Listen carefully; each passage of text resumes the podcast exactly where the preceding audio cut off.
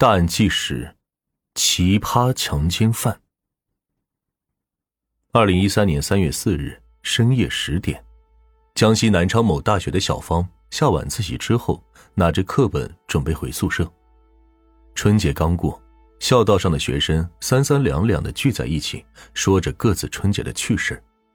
女生宿舍距离教学楼比较远，越往宿舍走，人就越少。正在想事情的小芳忽然停下脚步，她总觉得有人在跟着自己。周围人多的时候还没有那么强烈的感觉，现在只剩下她自己一个人。小芳终于察觉到不对，眼见宿舍就在前面，只要走下前面的拱桥，马上就能到了。小芳紧握手中的课本，加快脚步往桥上跑。跑到最高点的时候，她猛地回头，可身后。却没有任何人。难道是自己学习太累，想多了吗？小芳稍微放下心，继续往宿舍走。可没走两步，她手中的课本掉地，双手扒着突然出现在脖子上的大手，惊惧发抖的瞪大眼睛，腰间顶着一个尖锐的东西。不许喊！我有刀子，你乖乖听话，我不会伤害你的。小芳吓得不敢出声。生怕他会用刀捅自己。男人见小芳安静，大手改成捂住她的嘴，硬生生的把她拖到拱桥下面的小树林里实施强奸。可是，势必，男人突然说了一句匪夷所思、让人汗毛倒竖的话后就逃走了。等这一切结束之后，小芳浑身发抖的跑到江西南昌市红谷滩公安局报案。当时她被吓得魂不附体。说话语序颠三倒四，女警安慰了好一会儿，才从他稍微平静的言语中提取到了相关信息。随后，警方立即赶往学校。此时距离案发仅一个小时左右，现场证据应该还没有遭到破坏。侦查员来到距离女生宿舍只有一百米的小树林，戴好手套，穿好鞋套，开始进行了地毯式的搜查。由于小芳受到巨大惊吓，没有认清案发的位置，只知道嫌疑人戴着口罩，拿了一把刀。案发现场有条麻绳。麻绳，难道是嫌疑人原本想要使用的作案工具吗？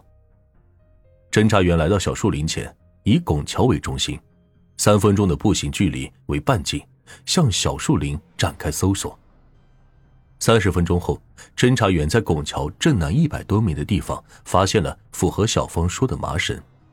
这一片的杂草全腐倒，周围有明显踩踏的痕迹。侦查员根据遗留的脚印，一路查探，来到了小树林外面的水泥路上。一名眼尖的侦查员发现不远处有个白色的东西，走近一看，发现是一张用过的卫生纸。那么，这张纸离案发现场如此近，会不会是嫌疑人用过丢弃的呢？相关证据被提取做进一步检测。第二天，侦查员再去现场，在孔桥上又有了新的发现。当时正值三月，小树林的树叶还未茂盛，站在拱桥上可以清晰的看见林子里的动静。那里距离女生宿舍近，只要小芳大声呼救，一定会被人发现。可是，根据小芳说，在被实施侵犯时，嫌疑人就将刀子收起来。他试图挣扎，想要扯掉嫌疑人的口罩，却被他再次拔刀威胁。侦查员们心中泛起疑惑：嫌疑人在身份细节上如此谨慎，却随意的选择了作案地点，难道他和小芳认识，害怕被认出来吗？没过多久，纸巾的检测报告出来了，上面。沾有一名男人的精液，但在警局的 DNA 里并没有发现找到相似的信息。麻绳则是学校植树工人所遗留下来的，并没有嫌疑人的痕迹。现在只剩下水泥路方向的线索了。侦查员来到学校的监控室，按照小芳提供的路径查看四号晚上九点之后的监控。视频显示，十点左右。有一名戴着口罩、身高约一米六五的男人，鬼鬼祟祟的跟了小芳一段路。由于教学楼附近的学生较多，小芳并没有一开始就察觉。拱桥的那段路没有监控，侦查员通过实地勘查，推断嫌疑人在小芳回头时藏在了拱桥下面的草地里。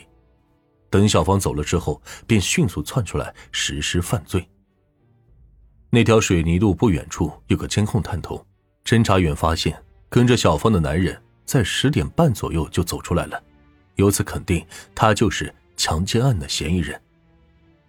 嫌疑人出来之后，从学校的小门离开了，因他仍旧戴着口罩，监控里并没有拍到他的正脸。侦查员把监控调查的时间扩大到了深夜十二点前，发现嫌疑人在学校熄灯之后也没有返回，似乎是校外的人。学校外面有几个工地，人员流动很大。侦查员们分成几组，仔细对周边的工地和村庄进行走访调查，重点查找身高在一米六五左右的男人。很快，旁边工地一名叫做。龚长富的工人进入了侦查员的视线，他曾因侮辱调戏妇女受到过治安处罚。案发当日，龚长富的工友出现在学校旁边的餐馆里，待到晚上九点才离开，还和其他的工友说要去附近大学里找人还钱。